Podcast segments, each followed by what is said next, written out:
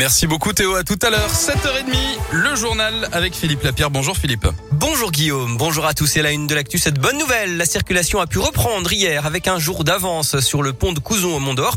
Il était fermé depuis quelques jours et le passage, en tout cas la tentative de passage d'un camion hors gabarit, le portique d'entrée a été réparé. Ce pont, je le rappelle, est interdit aux véhicules de plus de 3 tonnes 5 et 2 mètres 50 de hauteur. Et puis la grève au TCL, demain les conducteurs se mobilisent pour les conditions de travail et pour la sécurité. Le trafic bus, tramway et métro C sera très perturbé ce jeudi. Tous les détails sur radioscoop.com et sur l'appli Radioscoop. Sa voiture était subitement partie en fumée en 2017 à Belmont d'Azergue. Il avait à peine eu le temps de sortir de l'habitacle. Un conducteur a été indemnisé 3000 euros de préjudice moral. Une durite mal serrée avait envoyé de l'essence sur le moteur brûlant. Le constructeur a donc été condamné en début de semaine pour défaut de construction et ne fera pas appel selon le progrès. Il évoque un défaut isolé. Il n'y a pas de campagne de rappel du modèle. Grégory Doucet, heureux d'avoir un leader pour la présidentielle. Le maire de Lyon a félicité Yannick Jadot après sa victoire hier dans la primaire. L'eurodéputé sera le candidat des écologistes en 2022. Il veut être le président du climat. Le président de la métropole de Lyon, Bruno Bernard, avait déjà annoncé son soutien. Nouveauté dans la formation des policiers. Pour la première fois, les élèves gardiens de l'appel, les futurs officiers et les futurs commissaires suivent une formation commune de quatre semaines puisqu'ils seront amenés à travailler plus tard ensemble sur le terrain.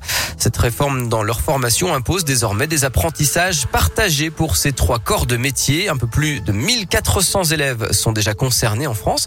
Exemple à Chassieux à côté de Lyon, au centre de formation de la police nationale qui accueille en ce moment 94 élèves. Le brigadier chef Mickaël est responsable des formateurs à Chassieux. Sur les quatre semaines, on travaille ce qu'on appelle les fondamentaux. Donc c'est tout ce qui est connaissance de l'histoire de, de la police, la déontologie, tout ce qui est institution, tout ce qui est euh, armement, tir, les premiers, euh, voilà, les premières sorties d'armes, le menottage.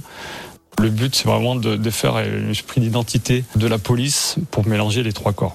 Donc bien sûr que je suis pour, évidemment. Si on avait pu le faire il y a 20 ans déjà, oui, ça aurait été, euh, je pense, un, plus déjà dans la police. Ça apporte un, échange entre euh, sur les compétences de chacun, sur le, métier de chacun, de connaître euh, la personne, parce qu'on derrière chaque uniforme, il y a une personne aussi. Donc ça permet de connaître ces personnes-là. Oui. Voilà, la session en cours à Chassieux se poursuit jusqu'au 8 octobre. Les équipes du don du sang tirent encore une fois la sonnette d'alarme. Le stock n'a jamais été aussi bas depuis le début de la crise. 80 000 poches de sang en France, alors qu'il en faudrait au moins 100 000. Il y a un risque de devoir déprogrammer des opérations, des besoins surtout au niveau des groupes O et des résus négatifs. Le foot avec la victoire du PSG hier face à Manchester City en Ligue des Champions 2-0.